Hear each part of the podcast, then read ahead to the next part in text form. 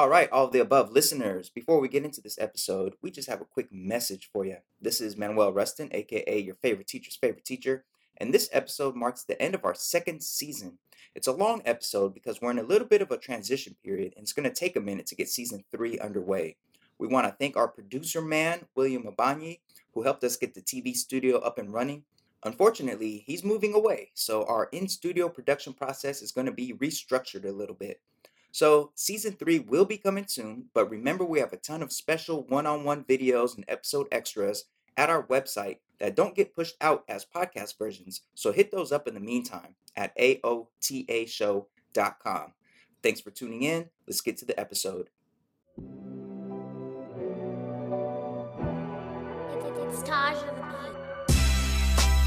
And welcome, ladies and gentlemen, boys and girls, guys, gals, and non binary pals, to another episode of All the Above, a show that gives you an unstandardized take on education. I'm Jeffrey Garrett, one of your co hosts, and I've been a middle and high school principal and a high school social studies teacher. And as always, I'm joined by Manuel Rustin, your favorite teacher's favorite teacher.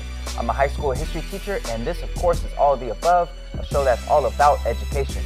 Shout out to our new viewers and our new listeners. If you found us on educationalpodcastdirectory.com, then I'm glad you, you came across us. Um, if you haven't checked it out yet, if you are into education podcasts, educationalpodcastdirectory.com, put up by uh, Jeff Bradbury.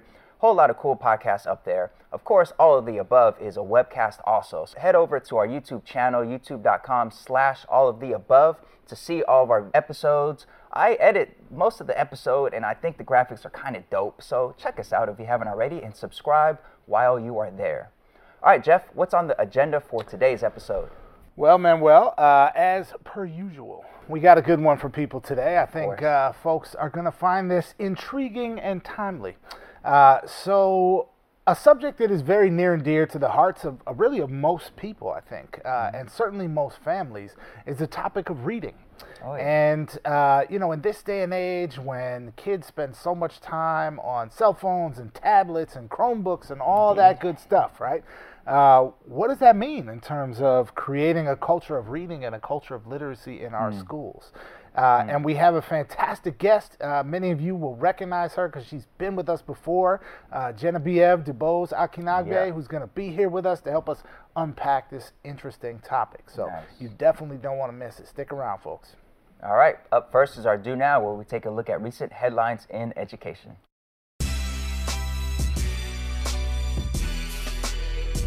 All right, now it's time for the Do Now. Jeff, how are we doing the Do Now today? Well, Manuel, uh, you know, the main topic for today's episode is uh, about reading and about literacy. So it is only fitting that we have a lexicon today, Manuel. We're gonna Oh. we're gonna get into one of the five core elements Oh. of literacy, which is vocabulary. Nice, breaking it down. Breaking it down. All right, Jeff, so what's the first lexicon term for today? All right, Manuel. First term for today is one of my personal favorite words, and I hmm. want you to say it this way with me, folks. It's ignorant. Ooh, Not ignorant. ig- not ignorant. Ignorant. ignorant. Yes. All right, that's that's the serious level of, of ignorance when you just say ignorant. Yes, yeah, it has that little bit of outrage and indignation that Oh, I, yeah. I just I find comforting to my soul. Nice. All right, so what's ignorant in this case? Well, uh, Manuel, uh, we're talking about ignorant today, as in you might wind up being ignorant um, if you mess with uh, learning from this particular social studies curriculum uh, that is shared in many states across the country. Uh, so, in a recent review uh, from this national social studies curriculum called Studies Weekly, uh, they revealed more than 400 examples of racial or ethnic bias contained within their curriculum. Um, this also included things like historical inaccuracies, age inappropriate content, and other errors. Uh, now, for those who may not know, Studies Weekly is a Utah based company and it produces kind of an interesting model of uh, K to 8 social studies curriculum. They also do produce uh, K to 5 science curriculum as well. Um, and their curriculum is used by 13,000 schools serving about 4.3 million students across the country. Um, now, uh, unlike most curriculum, which many people probably remember, you know, having a textbook, this big thick, heavy brick that you gotta, you know, lug on your back to and from school every day or that sort of thing.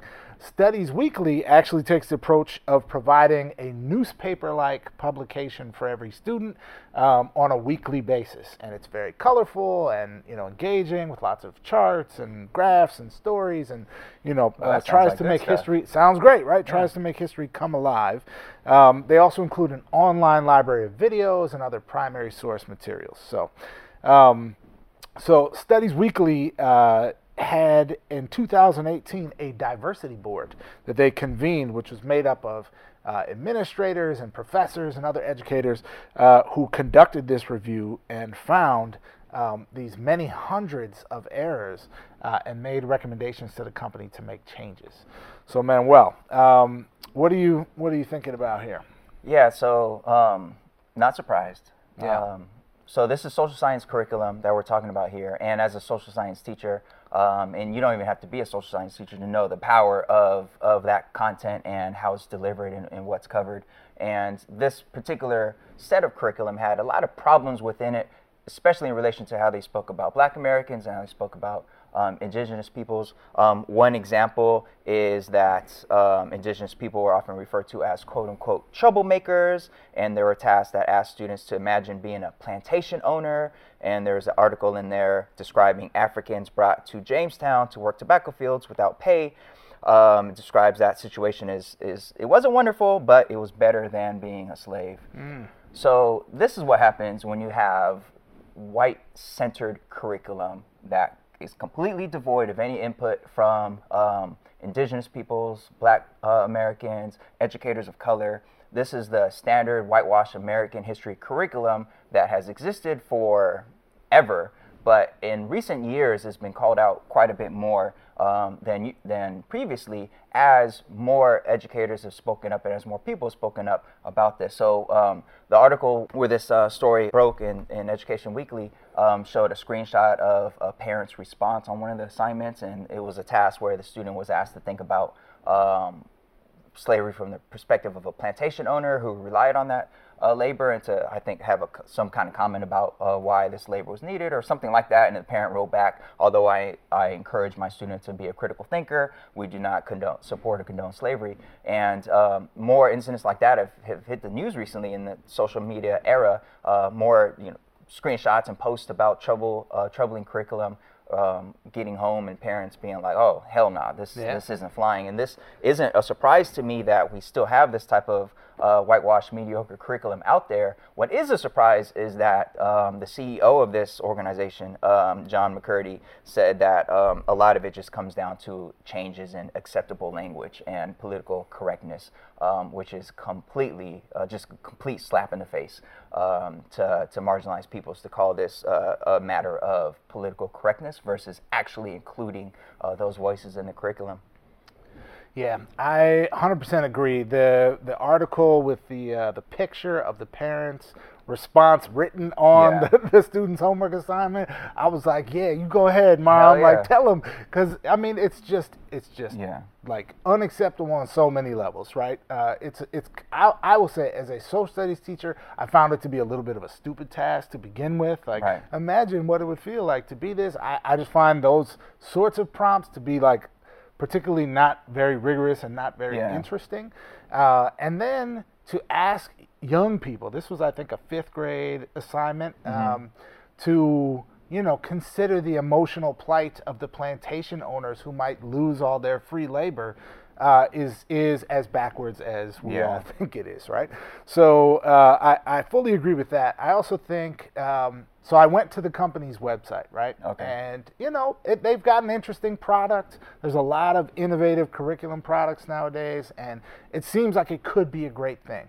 But they have a nice promotional video showing uh, the CEO, showing people working in the office. Mm-hmm. And wouldn't you know, that that video does not contain a single human being who's not white, dude. I mean, it was. I was like, Color me just- shocked. It is just an embodiment of exactly the room full of people that you might Right. imagine would have created this this type of curriculum. Now, was it those individuals' fault? Who knows? Uh, were those people paid actors? Who knows? But uh, you know, I think it Yeah. speaks volumes to the fact that we are living in a, in a day and age where our country is more diverse than ever. We're living in a day and age where we have so much access to information. There's no excuse Yeah. for just ignorant, racist, foolish curriculum like this, um, making its way through editorial cycles and all this stuff to get in the hands of kids. Uh, it's unacceptable. And so, you know, I don't know. They did initiate this self review to discover these things, so maybe there's some some credit due there. But um, you know, it raises huge questions for me about like who's writing this stuff and what is the process by which this can get approved. Yeah, this is what happens when you convene a diversity board in you know the eleventh hour to take a look at your stuff when you've been completely devoid of, of inclusion of any any marginalized groups, anybody besides you know white. I'm assuming uh, largely men in this in this group uh, writing this curriculum. When you wait to the 11th hour and convene a diversity board to do a review, you're going to find all these problems because um, that's what happens when you have a very one-sided view of history and you don't do the, the minimalist of things and reach out to people um, from outside your own sphere to, to be part of a project that's uh, serving over 4 million students, over 4 million students being exposed to this, this uh, problematic, um, harmful curriculum. That's just, I mean, it, it, it, it's one reason why I'm not so surprised about back in June when they had those uh, reparations um, hearings in, in Congress and, and all the ignorance that came out of people's reactions to those. It's like a lot of people have grown up with a very skewed sense of uh, American history and slavery's place in American history, and curriculum like this is is part of the reason why. Yeah. So, Yeah. 100% Ignorant. agree. Ignorant, ignorant, ignorant. Ignorant. And how you wind up with the nation's capital having a football team called a racial slur that we will Right. not say on this Yeah. uh, on this show. Ignorant. But uh, you start teaching people in fourth grade that they were savages yeah. who gave up their land and this kind of thing. Right? I mean, Troublemakers. connect the dots, folks. Connect the dots. all right. All right, man. Well, what's up next? Next lexicon term for today is chasm. Chasm.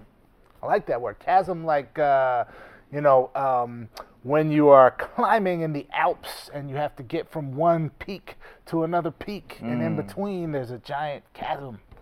Probably. Um, I mean, I climb in the Alps personally all the yeah, time. but nah, I'm black. I don't Non, do that non, sort of stuff. I- wow, why, why, I why, why you gotta make it mad racial, man? man. Ah, anyways, All right. So chasm. Um, speaking of race, this story has has to do with race. If you're tired of us talking about race, then um, you you might be watching the wrong show because race is intertwined to our educational experience in America and schooling in America. And in this case, we're looking at the chasm between graduation rates for Latinx students, uh, Latinx college students, as compared to other racial groups.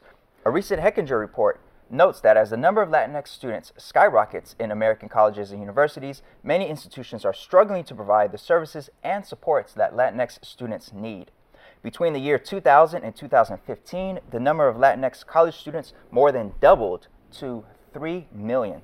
Between 1996 and 2016, their share of the overall college enrollment rose from 8 to 19 percent, according to the U.S. Census Bureau. Despite their growth in size, Latinx students are still less likely than their peers, even other low income or underrepresented minority groups, to actually attain a degree. In the year 2016, the Education Trust reported that just 22.6% of Latinx people aged 25 to 64 had any form of college degree, compared to 30.8% of Black Americans and 47.1% of white Americans. So, Jeff, what do you what do you think about this growing number of Latinx students in college, but this divide between their college graduation rates and the co- college graduation rates of other racial minority groups? Yeah, so I have a couple of thoughts. I mean, my, my honestly, my first reaction when I read the statistics about the growth of Latinx students in college, mm-hmm. I was I was surprised. Like I, I know there's a larger number of Latinx people in America, but I didn't realize that the growth had been at that pace. Right. Uh, you know, because I certainly didn't experience that when I was in college, and um, you know, and I and so I thought, wow, this is uh, that's kind of a, a shocking high number, and also great. Glad, glad, you know, glad to see this type of growth, right? That um, students are uh, finding their way to college and finding their way to success. Then, of course, the the data becomes a little more sobering Yeah. when, when you realize that you know close to eight out of ten uh, Latinx students are not going to finish Right. uh, college, um, even if they go. Uh, you know, certainly gives you uh, some pause, right? And so, I guess to me, I saw a lot of parallels in what the the Hechinger report piece talked about, and a few other related articles talked about in terms of uh, kind of the arc of universities getting better at supporting particular communities, right? Right. And so the things they're talking about needing to do, hire more diverse faculty, so there's some representation of Yeah. you know from that community. Um, you know, providing services on campus, uh, you know, social programming and affinity groups, providing mentoring and you know those sorts of services that specifically are targeted at supporting a group that uh, maybe does not necessarily have a strong foothold in the universities or the, the posters and paintings on the wall don't yet Yeah. reflect their community. You know, the names of all the halls and the libraries and the schools, you know, don't yet reflect that it is their space too. And so uh, I, it, it struck me as like a similar arc that I think our universities have undergone in serving black students, at serving Yeah. women, at serving LGBT students, right? Which is not to say that those arcs are are finished uh, at this from it. point, but perhaps there's actually been a little more uh, movement, given that the numbers in those communities have been around for a, a longer period of time. So um, yeah, I, I think those were kind of my two two initial thoughts. Yeah, um, yeah. One of my takeaways is, I mean, uh, obviously the demographics of our uh, country are changing as they've always been changing since since the beginning, um, and there are. You know, I didn't realize this until later in my teaching career that there are institutions that have been uh, categorized as Hispanic serving institutions um, based on the number of Latinx students that they have there. Um, however, a lot of these institutions don't really receive much more funding, if at all, to, to serve this population or do anything about the fact that they are an institution with uh, with a high population of Latinx students. Um, I think this, you know, like all racial groups, this is not a monolithic group that we're talking about. So this isn't simply about um, being low income. It's not simply about um, any particular um, any particular category. It's just the, the like you said, the bigger picture of the combination of factors from the universities not having uh, groups, any affinity groups or anything to, to, to support you or, or make you feel that you actually do have a space in that in that university, to the names on the buildings, to the whitewashed curriculum, which we referred to in our last story uh, revol- uh, involving K-12 curriculum. Um, all that, all that combination of factors, and then of course there's cultural factors in, in some families. I know I've had students, uh, Latinx students, who've, who've gone off to college and, and felt a lot of pressure from the family to, to still live at home, even though they were in college. So even if the college is on the other side of the city, um, the pressure from their families to know you're supposed to stay at home, especially for uh, some of my uh, female students. So um, that that cultural dynamic is, is also in play for, for some folks within this group. There's there's a lot of things in play. Um, if anything, I think this shows that we together have to have to do more to think about how colleges serve this group, but also everybody in the sense of colleges breaking away from their tradition of being uh, white-centered institutions um, and and being accepting to, to all groups and being designed to support groups who may not be coming from uh, backgrounds for whom college has always been part of their part of their plans or college has always been part of their family history. Yeah. Yeah, I, what also stood out to me, uh, as you mentioned, was this this designation of uh, being a Hispanic serving institution. Right. So I had always I've heard that term, and I have always thought that it had like some That it meant some something. yeah, like you had it? to Yeah. earn it, or there was some kind of cool like Right. prize you Like got, based or- on the- what yeah, like you had to have it together, group. right? Yeah. Like you know, you if you get a driver's license and you had to prove you can drive, or if you Right, you know got a trophy in the, in the Yeah. race, you probably came in first or something. But uh, the the actual reality is that in order to be designated a Hispanic serving institution, a school really just needs to be like a, a real school. So it Yeah. can't be like that for-profit online college that's got Yeah. signs on the subway that you that you see every day. It's got to be like a real school, and has to be 25% or more uh, Right. Latinx students, right? And so that, that's really it, Just right? having Um, them in your population. just having them Yeah. there, right? Now, in theory, the the purpose of this designation was to open up qualification for additional grants from the U.S. Department of Education. Um, and of- as many conversations on this show do, uh, it circles back to um, the the number one hater of all the above in the entire United States. Don't say her name, Secretary Jeff. of Education Don't say her Betsy. DeVos. I to see you, Betsy, name. Had to with the thumbs name. down on YouTube. Um, although she's taken a couple couple months off now recently. No, she's gonna see. go back to the, the videos that she missed. And she's Ah, gonna, okay. She's gonna hit it up. She's just been busy. She got to get caught up. Yeah. Um, but uh, but frankly, the funding for Hispanic serving institutions has not kept pace with the growth in Right. numbers of those institutions and the rapid growth of Latinx students in in college and on college campuses. And so, uh, yet another um, layer to the fact that we need additional resources to help ensure that this very important aspect of, of public education in this country is actually meeting the needs of the students that, that it's supposed to. Indeed. All right, one last term. All right, here we go, Manuel. This, do we have? This, you know, I liked I liked ignorant. Ignorant was a good word. Ignorant was pretty good. Uh, this this might actually be my favorite word of the day, though, Manuel. Mm. Uh, this word is brouhaha. Brouhaha. Yes. Oh wow, that's like that's in the arena of a kerfuffle. That's serious, That is man. yes. You don't it just is- throw that word around lightly. It's kerfuffle-ish. Wow. I was trying to step up to match your game, man. That's I just I felt pressure. I feel like I came through. Brouhaha. Man, all right, what's going on? This uh, clearly is something big then. All right, so brouhaha today, as in there's some brouhaha happening in all the Twitterverse over the new College Board Adversity Index, or so called Adversity Index. So I'm guessing that many of our viewers might have heard about this because people are all up in their feelings in social media Yeah. talking about affirmative action and this and that. So we're going to get into this story a little bit and, uh, and share some, some facts because we like facts here and all We the above. love facts on all the above. We do. So, controversy abounds, of course, as the College Board is set to expand access to its environmental context dashboard, which is the real name of this thing called the Right. Adversity Index. Um, and uh, they are going to expand access to it theoretically to all colleges and universities next year. They had been piloting it with uh, about 50 major universities from across the country.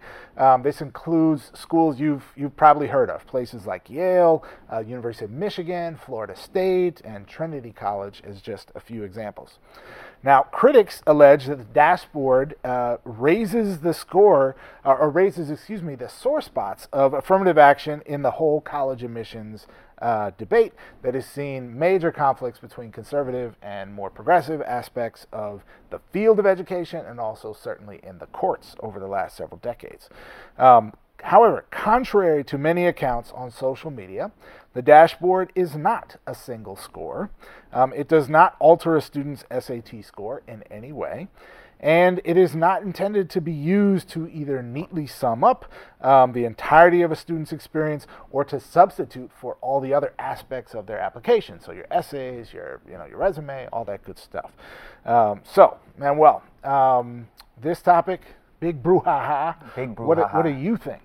The College Board is always behind some of the biggest brouhahas in education. That's a fair That's statement, like what probably. they do. That's a fair statement. David Coleman and the crew uh, not shying away from controversy. Nah. All right. So um, I thought long and hard about this, and I, I just don't feel good about this um, at all. And I think we probably are going to disagree um, on this topic. So this diversity score to me um, has a couple of problems. One of the main problems that um, it has, as far as I'm concerned, is that it really misses the mark on the trouble with the SAT. So the SAT has a long, fraught uh, history of um, just cultural bias, and all, they've tinkered with the SAT. I don't know how many times they went from 1600 to 2400, and back to 16, and now optional essay, and all these different things to try to tinker with it to make it something that we feel could accurately measure college readiness. Clearly, it doesn't accurately measure college readiness. There was a story out a year or two ago, a study that showed that um, GPA is a much better predictor for college readiness than SAT scores. Students with low GPAs but high SAT scores didn't do very well in college. Students with high GPAs and low SAT scores did much better. Um, and more and more and more universities and colleges across the country are going away from having the SAT be a uh, requirement to apply. Because the, the test itself is, is, is faulty. To me, the College Board is trying to keep the SAT relevant and trying to salvage it, and I just don't like it. To me, I, I never thought I'd see the day that somebody or some group, and I'm sure the people behind this really meant well, and I know that they uh, put their heart and soul into it because they believe in the SAT as being a very big, um, big factor in students' um, college outcomes. But um, to me, this is an attempt to quantify grit and try to put a number behind the amount of grit a student has. So, based on the student's school and neighborhood context and the number of low income uh, people in that neighborhood and this and that, I forget how many factors they look at. They look at oh, 16. 16 factors. Mm-hmm. Um, here's the number that we came up with to help you see their SAT scores in a different light. Um, grit itself is problematic in a lot of different ways because it sort of presumes that students um, need to just fight through and, and, pull themselves up by their bootstraps to get over all the systemic inequities. And this seems to be a way to show, like, oh, this student only got a 1200, but look at their adversity score. They had to overcome a lot. That's some grit right there. Um, and that really ignores some of the bigger, uh, bigger issues and bigger problems. So if I am a admissions counselor, and you worked in admissions, so I'm looking forward to hearing what, what um, you think about this score. But if I'm in admissions and I'm looking at two students and one has a, a, relatively low SAT score compared to the other, but the student's um, adversity score is, is really high. Um, it's like, oh, the student only scored 1200 something, but look at their adversity score, look at what they had to go through. Um, and the student that scored 1570 or 1600 even, it's just like straight up like, wow, great job. But there's nothing in the adversity score to kind of take away points from that student for having the private tutor or for being at a school that has SAT prep uh, programs or licenses, um, um, software for students to prep for the SAT. There's nothing to really take. So it goes back to sort of that deficit thinking of excuses for these students, but these students who are high achieving, like they just did that, and we don't have to look closer into it. So there's a lot of lot of murky problems in there. Uh, what do you think? Well, so I would say first that in terms of the ideas that you just shared, mm-hmm. I don't I don't think I particularly disagree with the spirit of your comments. I think where I disagree is like in the in the practical reality of things. Um, the SAT does exist, and still the yes. overwhelming majority of colleges in the United States, four-year colleges in particular, require either the SAT or the ACT, and right. I don't see a foreseeable future where that's going to change in any significant way almost all the schools that you're talking about that have moved away from the SAT requirement are either really small, fairly elite liberal arts colleges, mm-hmm. right, or the like wealthier private colleges um, in the country. And frankly, a lot of the reason that they can move away from the SAT is they're only taking the very top slice yeah. uh, of students That's who fair. score on the SAT anyway. So what really is the difference between a 1420 and a 1450, right? right? Like, does that really say something substantive in the admissions process to you? That that distinction, right? Um, but you know, when you're dealing with students who are getting like a 900 versus a 1300, like I think they're actually. I'm not a person who believes the standardized tests are, are the boogeyman. Mm-hmm. I think we use them incorrectly in a lot of cases, but they are the most uh, the most powerful means by which we have to make comparisons over really large population groups. Are they perfect? Absolutely not. Is the history of the SAT fraught with all kinds of problems? Absolutely, right? So I hear that argument. But in a world where the SAT is a requirement, and in a world where college admissions uh, officers and college admissions committees are sitting around and actually trying to do the work that this um, environmental context dashboard does in their mm-hmm. in their conversations. When I was an admissions officer, part of what we did when we're looking at you know two students who um, you know come from radically different places, from a small town in rural New Hampshire and from Manhattan right? Um, who go to a school that offers 35 AP courses and all the kids take five or six of them before they graduate, to a kid who goes to a school that doesn't offer any AP courses right. and has to go to like night school at the county community college to like get something that's more rigorous than just right. the only classes available, right? Um, how do you make comparisons across those two students? And if you are a human being and you don't know every community, uh, mm-hmm. you know, across the country, like all people, right? right. Um, I think the data that's captured in here is actually interesting data to consider. And uh, is it perfect? I'm sure not. But in a world where we want college admissions committees to be making contextualized decisions, what kind of opportunity did this student have? How impressive are their is their track record relative to their peers in their Right. school, right? Um, how much of the opportunity that was available to them did they take advantage of in terms of numbers of AP courses and those sorts of things? Um, and I thought, uh, and of course, this comes from the College Board website, so you know, take it for what it's worth. But um, I thought what was really interesting is that on the website they noted uh, in the pilot with these 50 universities that um, college admissions folks who participated said things like it allowed us to rely less on stereotypes, assumptions, or incomplete data and more on hard facts. Um, and it was valuable for students from non-feeder high schools. So that means, you know, schools that aren't just like the powerhouse high school that sends 100 kids to their college every year, right? Um, and areas that the college admissions officers are less familiar with. So I, I think it actually can be a lever for equity in the college admissions process that perhaps opens the door to more students who don't just um, come to the game already with lots of privilege. Will it play out that way? We'll see. Um, will it wind up being challenged by you know conservative white folks who feel entitled to every seat at Yale? We'll see. But uh, from my standpoint, I actually I went into researching this feeling like mm, I don't know about this, and as I did Now more research and looked at it, I said this is the kind of thinking college admissions officers are already doing. It's the thinking that's behind uh, even in states that don't have affirmative action, that that um, you know that say, well, if you're in the top 10% of your high school class, you get automatic admission to your flagship state university or a state university campus. That's the same type of calculus that is that is being just captured as data points Right. um, in the dashboard. It's also interesting that it captures both a community uh, set of indicators and a school set of indicators, right? So It it's, it's trying to be nuanced in that way, which which I appreciate it. So we'll see what happens, but from my standpoint, it is not the the boogeyman uh, Right. that I thought it was framed as, and to me, the brouhaha seems a little overblown.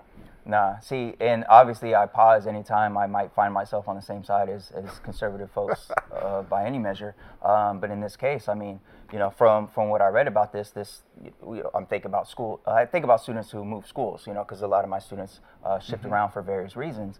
And um, for what I saw, they they look at your last placement at time of application. And I have a lot of group home students, and there's a group home that's in a, a, a nicer area of the city, and I wonder what their index will look like if that is the neighborhood from which they are measured, and students and counselors can't, at least as of right now, can't see their score. So that's problematic in itself. And to me, if you have to do all this to try to make sense of a test score, then maybe the problem is with the test, period. So when I think about education, when I think about um, the, the grand purpose of it, and me, I'm trying to school for liberation to get everybody, especially folks on the margins, into a place where they feel that they could thrive and enjoy the best that life has to offer.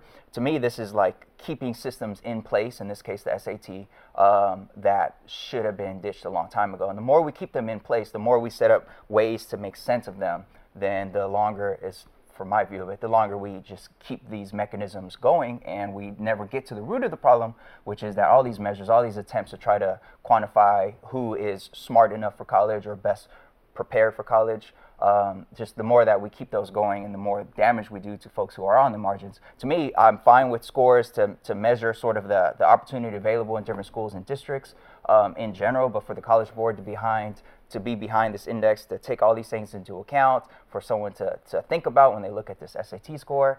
I mean, we talked, I think, last season about the SAT and the potential for it to become a performance assessment um, down the line. Again, it's just all tinkering and trying all these different things to make it a meaningful score when research shows it's just not a meaningful score. So to me, I think this is like something that's going to handicap it and keep it going. So I would push back a little bit and say uh, it, I don't think we've seen a body of research that says the SAT is a, is completely not a meaningful score. That like students who do well on the SAT are very highly correlated with succeeding in college, and students who do really poorly on the SAT also have strong data to show they're not prepared for four-year college work. The issue with the test is the vast middle, right? And mm-hmm. so I think that's where actually this kind of information is helpful, where there is a really strong need to like consider data in context, the same way that you consider a student's essay. Uh, you know, you look at um, their resume, right? Like some kids right. have a million and one activities, but that's because you know their parents hire them a private tutor and drive them around and pay for all these sports camps and things, right? And other kids are like home babysitting their siblings, right? Um, because that's the need of the family. We're already doing that with every other aspect of students' applications, apart from systems where the application is purely, you know, quantitative. If you get this number, this number, this number, right. you're in. Um, and I don't disagree that there are there are flaws in the system, but the system exists. It impacts tens of millions of young people across the country. We might as well make it better and more fair. So that that's kind of where I come to rest on it. This has been a long do now, but it's not done. Think about the story where um, I think it was seven or eight episodes ago, it was a while back. That story about. Uh, black and brown kids, black students actually specifically in suburban white schools, high performing schools, uh, being subject to all these uh, racial, not just microaggressions, but racism from teachers and their peers and being isolated from AP classes and this and that. Black and brown students are not monolithic groups, and there's a lot of black and brown students out in the suburbs and who are more affluent, who are dealing with uh, systemic inequities in terms of race that also aren't measured here. So if I'm a black kid at a suburban school and my counselor didn't put me in the AP classes, uh, my teacher didn't didn't care two cents about me, and my adversity score shows that I'm like fine because my school context, my neighborhood context. So to completely ignore race is another thing. I understand they, they couldn't include race, or they say they couldn't include race because there's so many states like California, um, which don't allow race to be a factor in consideration for college admissions. Um, but if I mean if that's the case, I'm thinking about well, how accurate is the score if it doesn't measure things like that? It doesn't measure you know discipline so disparities I, between I black kids and white kids. Like I don't disagree with the spirit of your comment. I guess I would just say better than so, nothing. Exactly. Nah, man. It, what's going to happen to that kid if there is no equity index, right? To that kid in the suburbs whose yeah. teachers were racist? Yes. The, the index, if anything, that's setting them back because no, now no, they're looking if, like their score is good. Without without this uh, equity or this excuse me this environmental. Did we call it an dashboard. equity index? It is not an equity index. Yeah, although I, I think it, it functions in a similar it's a in grit a similar score. monitor. I'm gonna call it a grit score, or in a similar um, uh, similar way by a similar mechanism. Mm-hmm. I would say the the question I would ask is what's happening to those students without this information, right? They're, they're going to be just compared to their peers uh, with conjecture and ideas in the minds of the admissions committee if they're at a school that screens individually that way. Um, if they're not, if they're applying to like a large state system where it's really just GPA, class rank, test scores, right? Mm-hmm. Um, then so be it, right? It's six and one, half dozen the other. But if they're applying to a school that does, you know, take into more, uh, take into consideration more of a nuanced set of criteria, I think this gives information to the uh, to the school that's useful. And I do definitely appreciate the group home example that you mm-hmm. gave. Um, I think there's probably like foster youth who would fall into that right. into that same category. But the overwhelming majority, as we've talked about a thousand times on this show, of, of students uh, in this country live in economically segregated communities, right? right? So even if your school is located in a community, uh, you know, like New York City, where I spent most of my career, is a perfect example of this. You mm-hmm. have, you know, school, high schools in really nice or gentrified areas of the city, but none of the kids come from there. All the kids come from the projects or from a lower income community, you right. know, a few miles away, right? And so um, this is going to give admissions officer some information that helps explain that. Is it mm. perfect? No. But to me, I don't see how it makes the the equation less fair to those students. If anything, I see it as making it perhaps a little bit more fair. Hmm.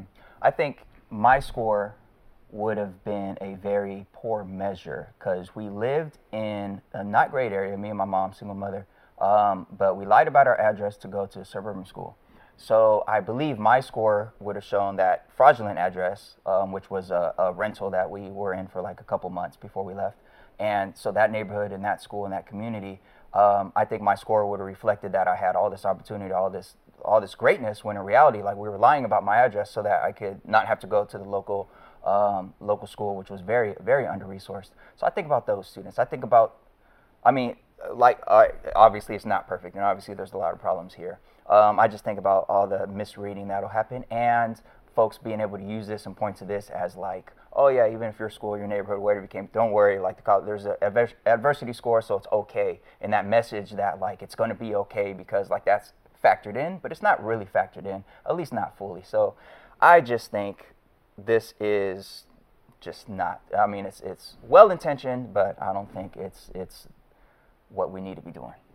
Well, I think, folks, this is that point in the conversation where I'm going to have to take the advice of my parents. Uh, I grew up in a household with five kids, and so we got to learn the phrase agree to disagree. Indeed. But what do you think? because, I mean, we could go, I could go on and on about this and, you know, prove me wrong. Leave some comments, let me know what I'm missing. Um, what do you think, especially if you are either an educator or have uh, kids coming up who are about to be applying for college? What do you think about this adversity score? I, I you know, I caution myself on being on the same side of conservatives who say this is like an attempt at affirmative action, even though it doesn't include race, anyways. So I know that I, I, I acknowledge that I might be looking at this very, very wrong. This is the fact that I'm on this, you know, same general side as these folks. So help me out here, respectfully and kindly, please. All right, folks. Next up, we have a very dope guest to help us talk about the culture of literacy. Stay tuned.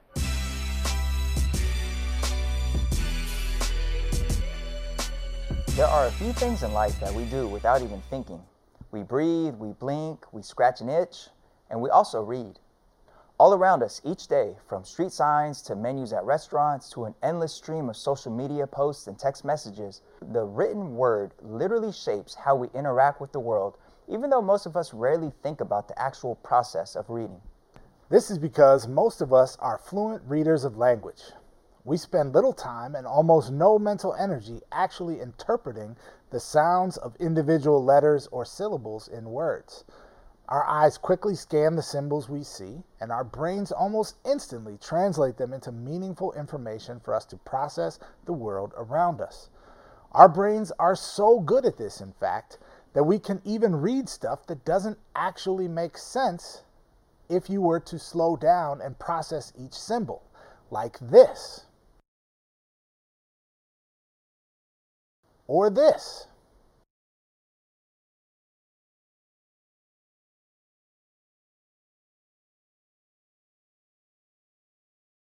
Each of us is carrying around between our ears every day a supercomputer that has the ability to process huge amounts of information and use it to relate to other people, to make sense of complex ideas, and to make meaning of our own experience in the world. This, among many reasons, is why reading is the fundamental academic skill behind almost all learning in school. It's almost impossible to progress beyond the basics in most disciplines without the ability to read. From science to math to the arts, so much of the learning we hope for our students to access is transmitted through the written word. And it's not just knowledge that reading unlocks for us. Much of the joy of learning is stored inside of the brilliant, horizon expanding written words of others. From a novel that made you cry, to a speech from a historical figure that you'll never forget, to the secrets of the laws of motion that explain the universe. The ability to find joy and wonder in learning is largely reliant on the ability to access the genius of those who come before you in writing. With this in mind, we're going to unpack the wonder and mystery of reading and the work it takes to create a strong culture of literacy in today's schools. Schools that are often more filled with smartphones, social media, and computer screens than they are with actual books. All right, folks, welcome to today's seminar. I am thrilled and excited to have with us a very special guest. You have seen her before here on All the Above, uh, and that is the wonderful and talented Genevieve DeBose Akinagbe. Uh, Genevieve is a literacy coach um, at a middle school in Watts, and also uh, just, I think, really a deep expert on issues of literacy and reading and creating a love of reading in our schools, which she has been working on from uh, from sea to to shining sea across this country uh, for for more than a decade now. So, um, Genevieve, welcome. Thank you for joining us. Thank you for having me. Yeah. Uh, so let's let's start off with the big uh, meaty question: Mm-hmm. Why is reading important? I'm like, why do we even have to ask that question, Jeff? What I is- what is the meaning of life? Yeah. no, no, I'm just kidding. Um, reading is important for so many reasons. Um, I think first, I always go to like a joy factor. Reading can be a really joyous experience for folks, right? Um, whether I'm reading a book and I'm laughing, or I'm seeing myself represented, or I have the opportunity to read a text with a with a friend and we get a d- debate and talk about it. Um, it can be a really joyous experience. Um, and then there's also this notion of reading as um, a mirror and a window, right? That sometimes uh, reading a text can kind of hold a mirror up to me um, so I can see myself, see my experiences represented, and um, know that whatever I'm going through, I'm not the only one, right? So it kind of creates that mirror.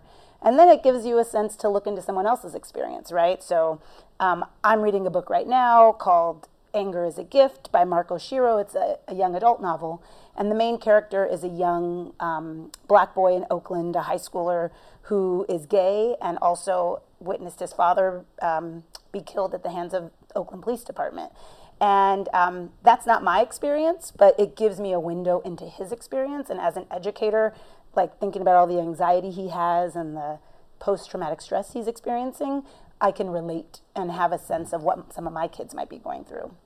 And then I'll say one last thing is that, um, like in our society, um, all of our systems, our oppressive systems, are you know, if you don't, if you're not an avid reader or somebody who's educated about what's happening and know how to like, you know, decode and comprehend laws and amendments and that kind of thing, it's going to be hard to kind of break down those systems, right? So we have to know and like use the tools to actually shift and break down oppressive systems. So reading is important for so many reasons. Yeah.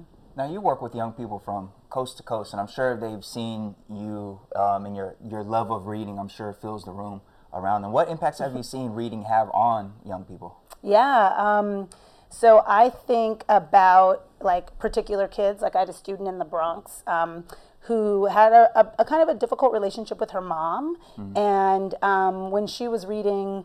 Um, Elizabeth Acevedo's The Poet X. The main character, Xiomara, has a really contentious relationship with her mom. She's really overprotective. And that student just like latched onto that book and knew like she, it gave her kind of that sense of community and belonging, but it also gave her um, like some new ideas about how to engage with her mom, right? Which is something that you can get from a book.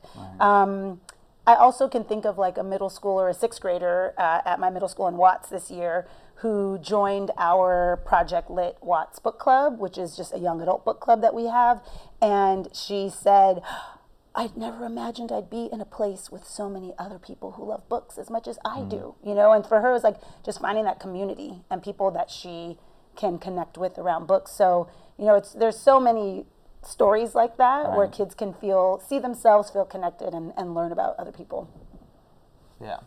Now, well, I actually want to throw the same question to you because, you know, as a teacher and as a social studies teacher, I think um, for a long time in our profession, there's been the sort of uh, refrain that like it's the responsibility of the English teacher to Right. to teach kids to read and find love in reading and that sort of thing. But I always felt very differently as a social studies teacher. I'm curious to get your take. How, what Yeah. do you think about this, and what impact have you seen reading have Yeah. um, on young people? Well, you know, I'll admit the the advent of the Common Core standards in, in teaching social science in California and the break away from the California from the CST, the standardized test, where they had to like answer these historical trivia questions, basically multiple choice questions.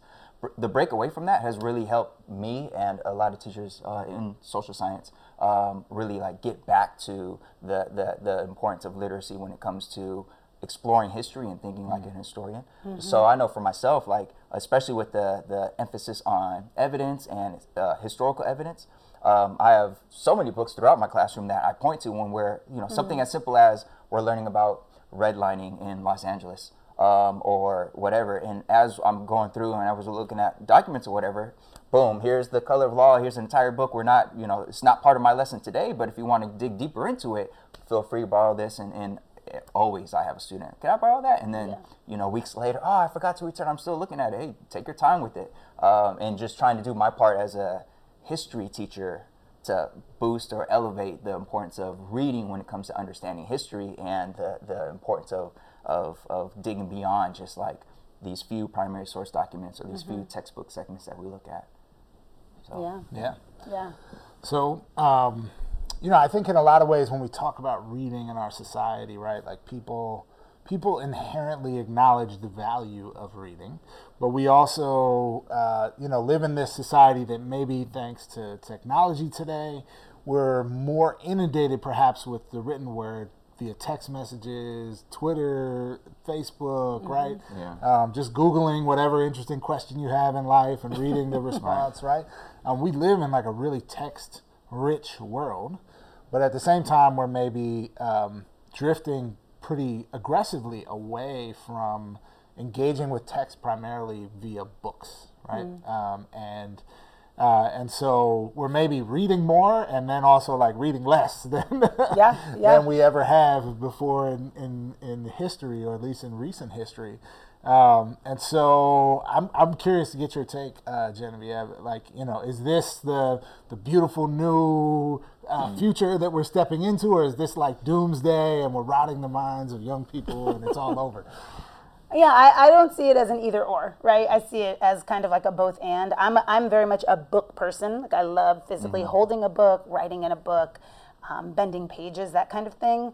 Um, but I also really love, like, if I'm listening, I was recently listening to Michelle Obama's Becoming and the audiobook. And because she reads it, it's wonderful to hear it in her voice, you know, her own story. Um, or like um, a really great young adult book, uh, Tomi Adeyemi's Children of Blood and Bone. The author, I mean, the actor who reads that book, ooh, it's like a movie in your ears. It's so good, right? And so movie in your a movie in your Very ears. It's amazing, and it's like 17 hours of just goodness. It's amazing. So you guys should read it or listen to it. But um, so that for me, like technology in that way is great. But what I'm more concerned about is I feel like we do have access to so much more text and information through social media, but it's often these little snippets, right? So mm-hmm. it's like, oh, I got this two minute read on this, or and then people think that they they know everything about it, right? So rather than digging deeper to go and like like take the book from your bookshelf as a student or you know just do a little bit more research, I feel like that's where it gets a little bit scary to me that we have people walking around thinking, "Oh, I know everything there is to know about, you know, concentration camps on the border," uh, versus you know actually doing a little bit more research. So it's good and bad. I don't think it's it's Yeah. either or, but you know I think it has to be like the physical books and everything that we have access to technology wise. Yeah. Yeah, it's Yeah. funny that you mentioned that two minute read part because it's like so many articles now like tell you up Yes, front how yeah, long. right. Like it's almost like emphasizing that like oh you can get through this in two minutes and then and then you know Don't be afraid on of with this your life. article. Exactly. it's not too long. Yeah, which I will say I sometimes like because I'm like, oh, I'm brushing my teeth. Why am I reading an article while I'm brushing my teeth? But I brush my teeth for two minutes. fundamental. it is, but I should also just be present with brushing my should, teeth. yes, you you know? Good, good dental hygiene on all yes, the above, yeah. too, folks. But I'll be like, it's two minutes. Great. I want to brush my teeth for two minutes. I can read this. Yeah. You know? So it's good and bad, but yeah. So you mentioned that that book club that you have uh, with youngsters. Like there's this, you know the ongoing stereotype that young people don't like to read, young people don't want to read. There might be some teachers, unfortunately, um, out there listening or, or viewing this. Are like, oh yeah, my students don't like to read though. Like, Mm-hmm. I'll let the English teacher fight that fight, like Jeff mentioned. But like in general, they don't like to read. Does that stereotype hold true in your experience? Absolutely not. Like I I always tell I get kids that tell me all the time, "Oh, Ms. DeBose, I don't like to read. Oh, I don't read. I'm not a reader." And I always tell them, "You just have not been paired with the right book, right? There is a book for you out there. You just haven't found it yet." And and just recently, uh, we have um, to try to like build the culture of literacy and reading at our school, I was inviting, we have this gorgeous lawn that we don't use very often. And so I invited teachers to bring like blankets and, and like beach chairs. We put them out at lunch, and any kid who wanted to read, just in the sun or under the shade of a tree, could come out and read. And one of our eighth graders uh, came out with a teacher, and she didn't have a book. I was like, "Oh, hey, Michaela, you, do you want a book? Do you want to read?" And she's like, "Oh no, Ms. DeBose, I don't read. I don't read." And I said, "How is that possible?" I was like, "You just haven't found the right book." And I had a, a tote bag that had Langston Hughes, a picture of Langston Hughes on the side, and she was mm-hmm. like, "Oh, I know Langston Hughes." And I was like, "Oh, what do you know about him?" And mm-hmm. she's like, "Oh, he wrote this really good story about this kid who stole the tried to steal this woman's pocketbook so he could buy blue, blue suede shoes." And she was talking about "Thank You, Ma'am," the short story "Thank You, Ma'am," which is an amazing story. She was so excited about that story story, and I was mm-hmm. like, Michaela, you clearly read because you love "Thank You, Ma'am" by Langston Hughes. And so we had a great conversation about like what is she into, and the next period, like 30 minutes later, I went to her science class and book talked three quick books for her based on what she said, and she chose Angie Thomas's The Hate You Give. And I hmm. was like, I have a signed copy by the author for you to read, you know? And and it's just like this idea that kids will say they don't like to read, but it really is our role as educators to first debunk that for them and hmm. say that's not true, but just to really work to pair them with a book that makes sense for them, you know? So, yeah, it's a lie. Kids are lying to themselves or they've been lied to. Yeah. You know? We Yeah. can't fall for that. So, uh, um, your response actually is making me want to almost like circle back to the question we started with uh, about why reading is important. And, you know, I guess just my own particular take on this is that so much of the joy of learning and the joy of um, of growing up and like becoming as a as a person uh, comes from connecting with the ideas of others. And um, you know we of course we live in a very like oral culture and we tell each other stories and that's that's very important. But you know nobody has time to sit around and listen to someone for 17 hours talk about everything they ever did right? Um, and so you know books are the way we can just throw that in our bag and carry it around with us and read for 10 minutes here and 20 minutes there and and and go on this journey and uh, and and so that's maybe the more like you know engaging with a novel that really speaks to your experience. But i also think about every other aspect of school right? And so the joy that you get when you understand um, you know why if there's no gravity in space you can't just like push the spacecraft to the moon mm-hmm. right, Be- mm-hmm. because you learn about how physics works mm-hmm. and um, you know or you you understand that inside this table are you know trillions of small atoms of carbon and they're vibrating and there's energy and and these this is interesting stuff about Yeah. life and how the world around us works. And so much of that you can't access the interesting, fun stuff if if you're not reading. And so I'm I'm wondering, um, as someone who spends a lot of time like trying to build a culture of reading um, at a at a school and at a middle school where kids are dealing with everything else in life at the same time. Yeah. Like in in what way? I don't know. Do you agree? And um, in what way do you build that, that Yeah. culture? Yeah, I think, I mean, it sounds really complex, but I honestly feel like it's pretty simple in terms of how you do that. Um, and I think the first step is that you have a variety of texts for students, right? So you have those really engaging informational texts about science and gravity, and then you have texts that are like culturally relevant to kids that they can see themselves in, and like like I said, have those windows into other people's lives. And you have like not only a range of texts, but you have them at like different levels, right? So you need just good good texts, period.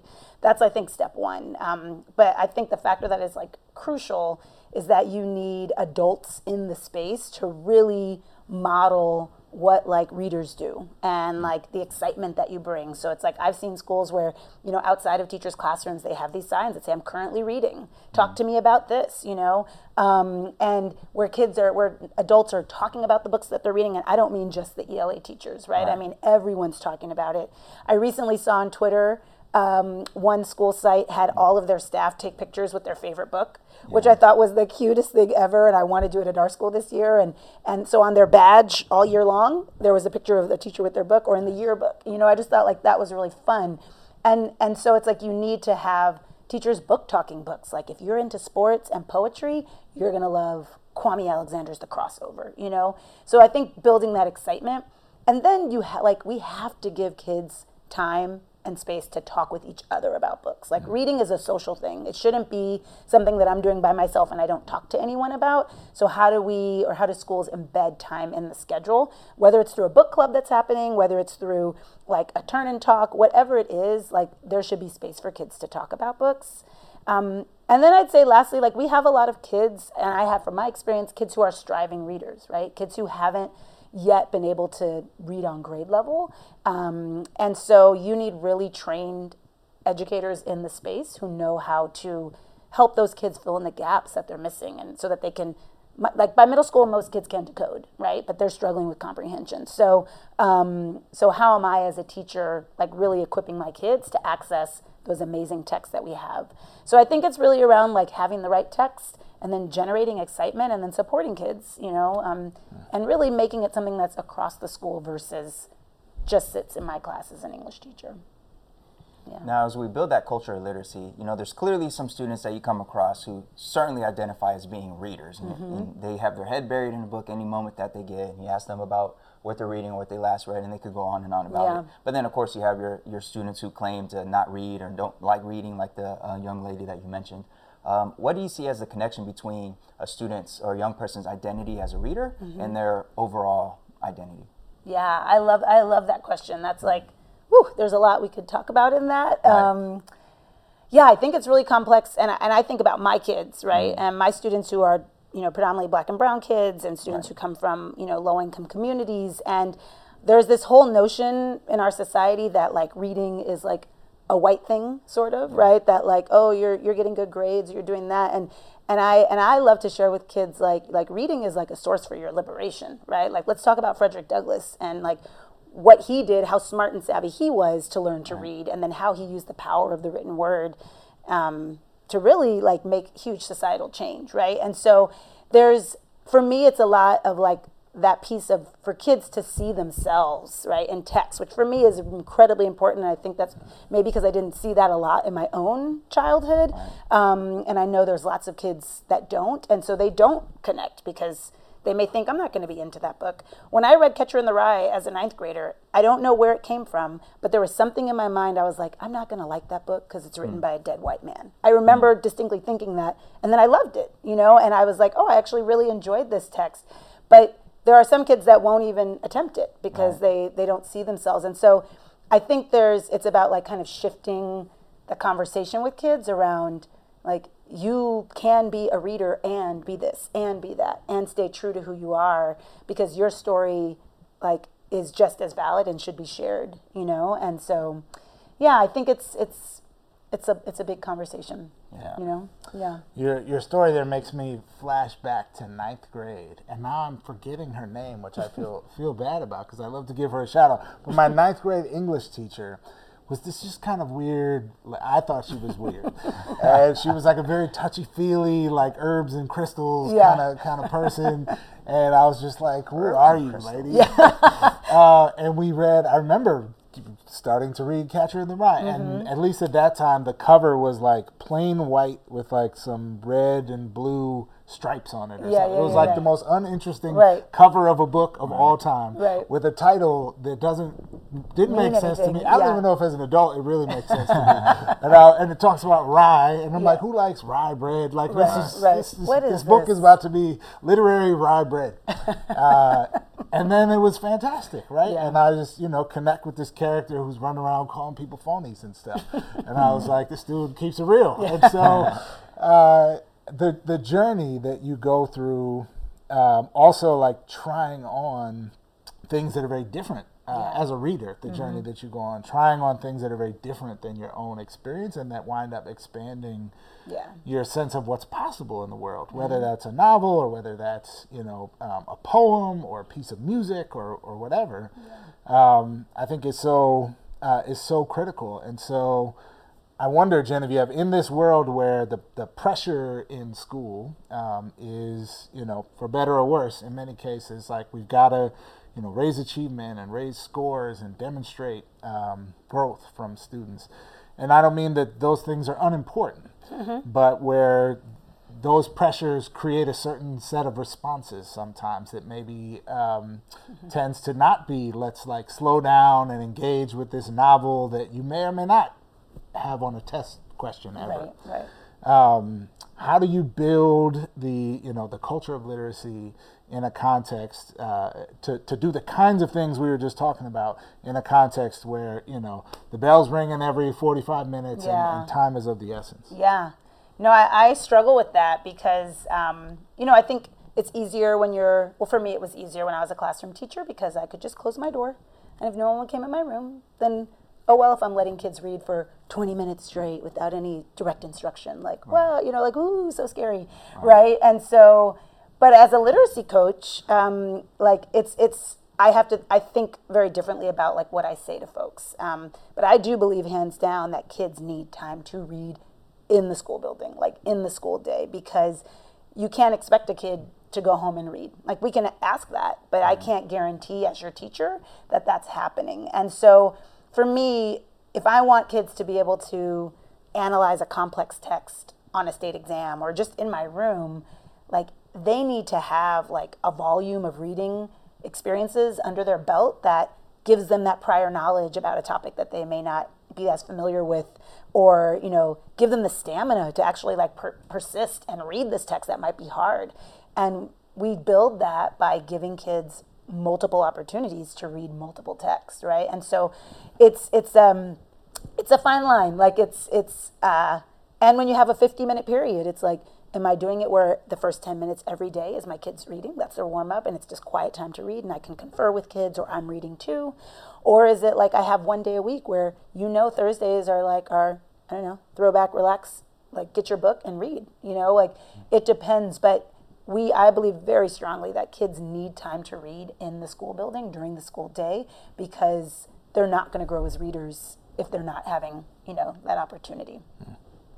So a lot of our listeners, actually all of our listeners, um, love the importance of reading and identify as readers and want to support young people's growth Mm-hmm. Yes. as readers. Uh, so what can adults do? Um, you know, besi- beyond the ELA teacher who's there with uh, set uh, lessons and, and books that they're uh, walking students through, what could other adults do to help support young people's love of reading? Yeah, I mean, I think if you are a parent or anyone who has kids in your world, um, it's so important to just talk about books, right? Talk about text. Talk about what you read in the New York Times or the LA Times. Like, talk about what's happening in the world and then, like, go and research it a little bit more. Um, share your favorite books with kids. So it's like, no matter who I'm with, I, like if it's a little kid or like a teenager, I'm always like, oh, what book are you reading right now? Or what's your, and then I'll share, you know, just as a, as like a reminder and a model for them.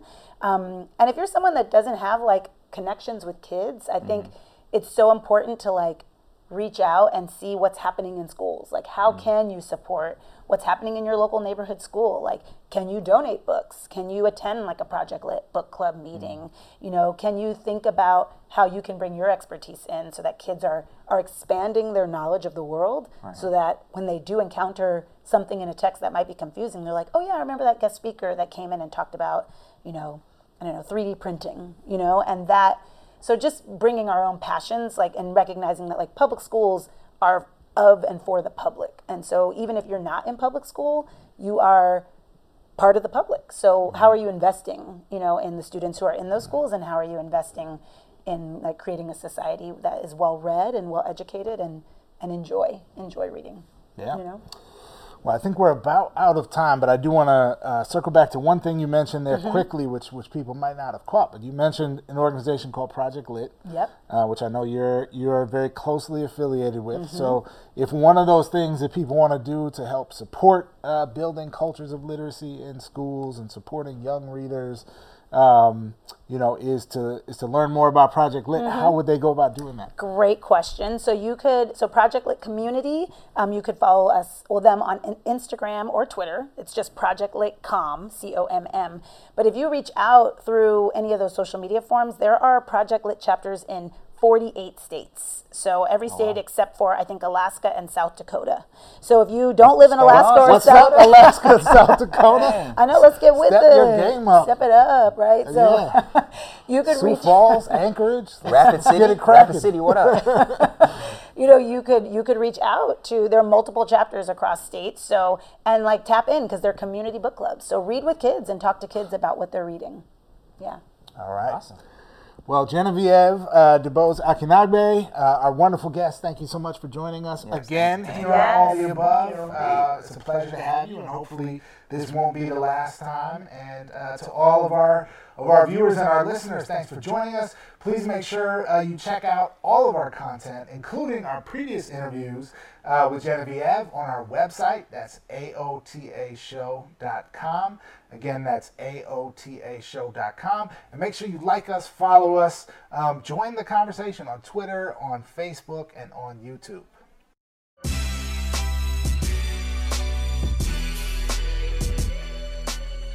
All right, folks, now it's time for Class Dismissed, where, where we like to shout out people doing awesome things in the world of education. Jeff, what do we have for Class Dismissed today? Well, Manuel, I have a, uh, a very heartfelt and a very serious uh, set of shout outs to give. And typically, we're recognizing uh, educators. So, we're recognizing teachers, principals, like frontline school staff. Right. Um, but as educators, I think we are fundamentally in the business of caring for and helping to develop young people. Indeed. And right now in this country, there's a very disturbing set of things happening down at our southern border that are not only not caring for and developing young people, but are doing active harm uh, to a large group of young people. And so for today's class dismissed, I want to give a shout out to some people who don't don't per se work in education, but are being champions for the youth, uh, for the migrant youth who've been separated from their families. So these are just a few of the organizations doing great work. I want to give some props to. Um, there's the Asylum Seekers Project, um, the South Texas Pro Bono Asylum Representation Project, Raices, the CARA Project, Kids in Need of Defense. Um, Las Americas Immigrant Advocacy Center of El Paso and the Austin Bar Association Civil Rights and Immigration Section, along with Catholic Charities and a few of the local Catholic churches down there that are doing um, important work for people who are recently released from custody. So we see you. Keep up the good work. Um, and to the children who are being detained, we have not forgotten about you. Uh, folks, read about this, learn about this. Let's, let's do what's right by the children at the border. Indeed. And we also know there are a lot of educators out there who have gone above and beyond to make sure that their students know that they have their backs and that they're there for them. Uh, one educator who who's had a tweet that went viral, um, James Tilton, an English teacher um, out in Lancaster, he tweeted out, Students, I know I've talked to some of you about this and mentioned it in class, but in light of recent statements from the president, it feels worth repeating. My wife and I are foster certified and have an extra room if your parents are deported or you need a place to stay. Now, James Tilton is just one of many educators out there who have offered their support in one way or another for students who, who are, are grappling with this very, very hot summer, which is hot in very many uh, in a lot of different ways. So shout out to James Tilton and all the educators out there. Again, we are, just like Jeff said, we are in the business of caring for young people, and that care extends far beyond just our simple, basic content teaching that we do during uh, the school day. So shout out to James and all the other educators out there. All right, folks, thank you so much for joining us today. Um, as always, you can find all of our content on our website. That's AOTAShow.com. Yep. Again, AOTAShow.com. And folks, it might seem like a small gesture, but every single like, every single share of a post, Indeed. every single thumbs up you give to a video on subscribe. YouTube, on Facebook, um, on Apple Podcast, on Spotify, on SoundCloud. You can Yeah. find all the above anywhere. Um, we are, I think, a, a unique project uh, Yeah. in education. And um, part of our goal is to just spread the conversation and, and reach a wider audience. So Indeed. you can help with that. Like our stuff, share it, subscribe. Every little gesture helps uh, more than you even know. So thank you, and we'll see you next time. Indeed.